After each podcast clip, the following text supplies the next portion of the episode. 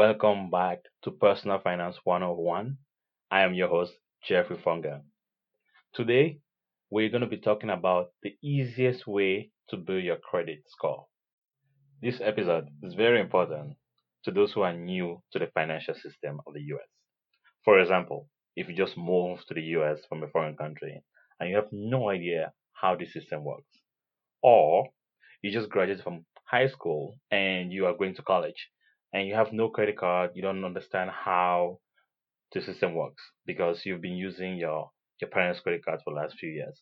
So this is going to be something that is going to be an eye opener to you, and maybe you'll be able to learn something new from this. Let's get started.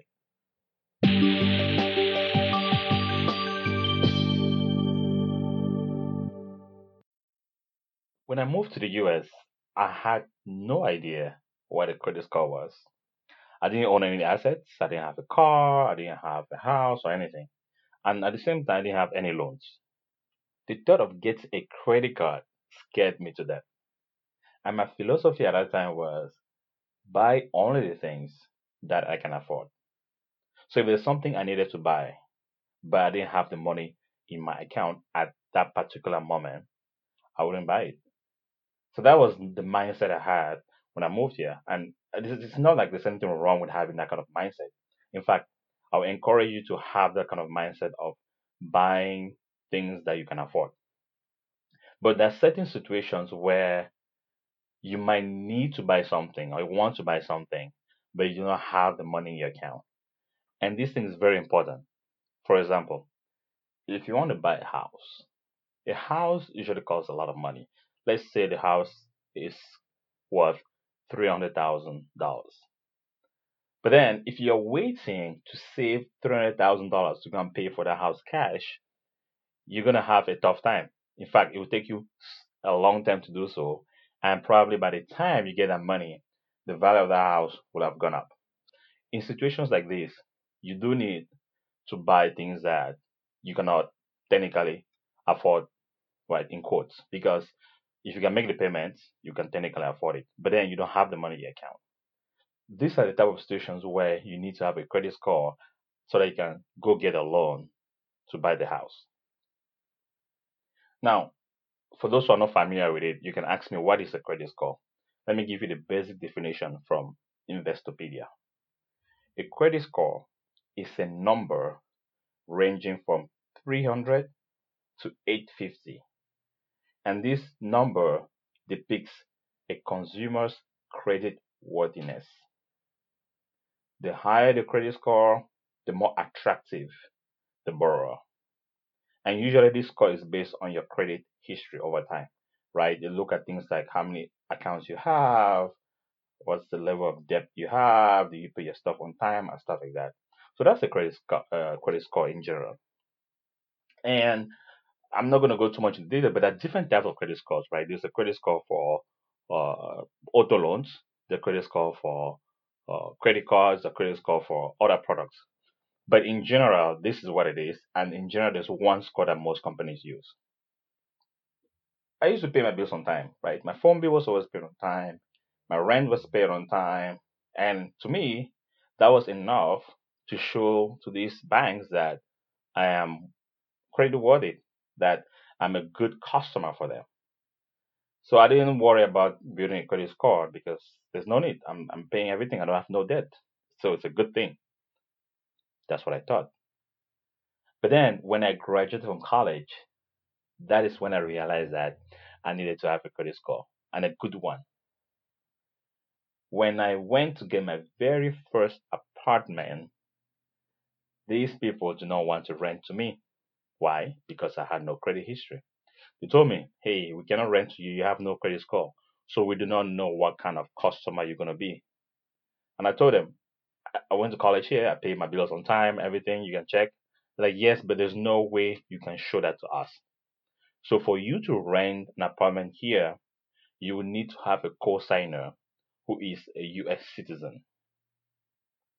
Unfortunately for me, I do not have a lot of US citizen friends who were willing to co-sign for me. So what happened was I had to forego any good apartment I wanted and go rent a room at a friend's place. if I did not have that friend at that particular time, my option would have been to go to a neighborhood that wasn't safe for me or stay on the street, right? And again, these are things that I wasn't taught, I wasn't aware of for the last three years where I was in the US and while I was in college. And that's why I'm, I'm, I'm doing this episode, right? For people that may be in that same situation, or even, you know, your situation might be different, you know, better or worse. And how I built my credit history or my credit score was very simple. And I, I suggest you to do the same. The easiest way and the simplest way is to get a credit card. That sounds like a no brainer, right? Here's the thing when you get a credit card, you have to be very careful about how to use it because a credit card can be a trap if you don't know how to use it. Let me give you a little uh, introduction how credit card works. There are basically two types of credit cards. The first one is called a secured credit card, and the second one is an unsecured credit card. And let me give you a definition of a secure credit card. A secure credit card is a card that requires you to place a refundable security deposit. And this amount is what becomes your credit limit. The reason for this is to prevent you from spending more than you can afford to pay. Let's say you want to have a credit card of $500 as your limit. So what you do is you put this $500 in a bank account similar to a savings account, and the, the bank will give you the card. And they're not going to touch that money for any reason. The only time that money will be touched is if you fail to make your payment. So the bank is holding that money as collateral. So that's how a secure credit card works. So you just get your your card, you make your monthly payment, and the money just stays there. At a certain point in time, the bank will return that money to you and maybe open your credit card and make it unsecure. So unsecured just means there's no collateral. That's basically how the two type of credit cards that you can have. In my case, my first credit card was a secured one. And this is going to be very common for those who do not have any credit history. For the most part, when you apply, the banks are not really confident about your credit worthiness. So what they do is they'll either reject you or they'll propose a secure credit card to you. So my first credit card was a secure card of $300. I used the card for a while, about six months. And after that, they upgraded me to an unsecured card and increased my credit limit to $1,000. Why? Because I always pay my bills on time and I had no balance at any point in time and I will explain to you, you know, what the balance means if you don't understand next. And so that's that was my my path, right? From three hundred dollars secure card, a thousand dollars unsecure card, and then after maybe two years, I got another increase in credit limit of four thousand. So my total credit limit was five thousand. You can't imagine how happy I was. I was so happy because I have five thousand dollars in credit limit, so I could do whatever I want. But I did not find that trap. I did not go and spend it because that's another trap. They give you so much money and you feel like it's your money. Remember, that money is not yours. You are borrowing from the bank. Just be careful there. And the bank, they expect money from this, right? There are actually three ways that the banks usually make their money from credit cards. The first way is by charging fees to card holders.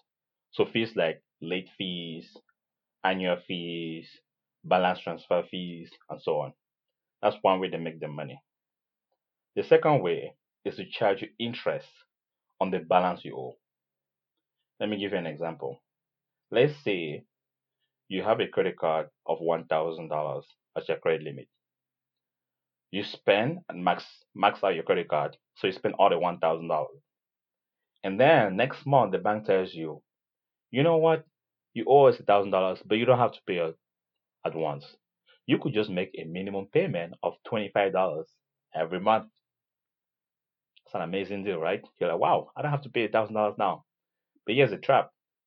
Next month, you make $25 payment on the $1,000. You're left with $975 as your balance. What happens is the bank is going to start charging your interest, usually between 19% and above, on that balance that you owe.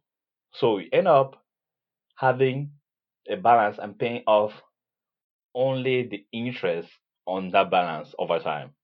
And you might not even realize it because every month you're paying $25, but I charge an interest of maybe 20% or so, which is almost close to the $20, right? So you're paying about $20 on interest and your $25 that you make, only $5 goes to your balance. So it's going to take you years to pay off that credit card debt, which if you do not max it out or if you don't make only the minimum payments, you can reduce the your, your fees there. The third way that the banks make money from credit card is through the transaction fees they charge the merchants. Now, this way you don't have to worry too much about this one because this is between the banks and the merchant. This is something that you don't, uh, you don't, you know, doesn't involve you as, a customer at all. Now, we've spoken about the credit card, how to build your credit history, and how the banks make money from it. So, how do you avoid paying this fee? It's actually very simple. There are just two ways, right? The first way is pay your bills on time. One way the banks make money, like I mentioned earlier, is through the fees, right? If the bill is due today and you pay one day late, you're charged a fee automatically. It's not even somebody going pressing a button. It's an automatic system that does that, right? So you can be charged maybe $25 late fee. It might not be a lot, but eventually, if you do that many times, it's going to add up and it's going to be a lot of money. So try to make pay, make your payments on time. And one way you can do that is by setting up automatic payments or you putting a reminder on your phone, right? If you're gonna afford the automatic payments. The second way to avoid those fees is don't just make those minimum payments. From the example I mentioned earlier, right? If you just make the minimum payment that the bank requires, you're gonna end up paying a lot of interest on that balance, which you don't have to. So pay as much as you can. If you have a balance of $500, try to pay off the $500 every month if you can. If you cannot pay off the whole 500, pay the maximum you can pay. Do not, and I repeat, do not pay only your minimum payments. That is how they get you. So whether you're a recent high school graduate or just moved to the US, I would encourage encourage you to start building your credit score as soon as you can because you're going to need it whether you like it or not. That is just how the system works. They work on credit. People need to understand how worthy of a customer you are whenever they need to rent an apartment to you or they need to lend you money. And the only way to do that is by having a, a score that they can look at and say and compare you to the rest of the population. Easiest way, like I mentioned, get a credit card. And if you get rejected for an insecure card, get a secure one. Just try to start building your score, your history as soon as you can because one of the criteria that the people making your score use is the length of your credit history, right? They look at how long you had that credit history or that credit card. So the earlier, the better. One other thing I advise people to do is try to use your card only when you need it, like for emergencies or when you have the money already in your account.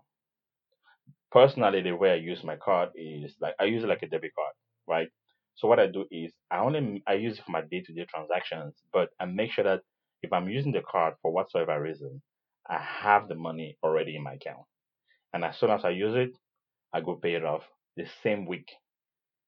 So I never carry any balance over and I never pay late. I've had a credit card here for the last 12 years. I have never paid a dollar or even one cent in fees or interest. I hope this episode has been helpful to you guys. In another episode, I'll be talking about how the credit bureaus use this credit card information and, and build your your credit score. That way you understand all the components that go into making this score. And this will be helpful for those who have bad credit scores because I will be telling you how you can improve your credit score after you understand how it is built. I hope this was helpful. Until next time.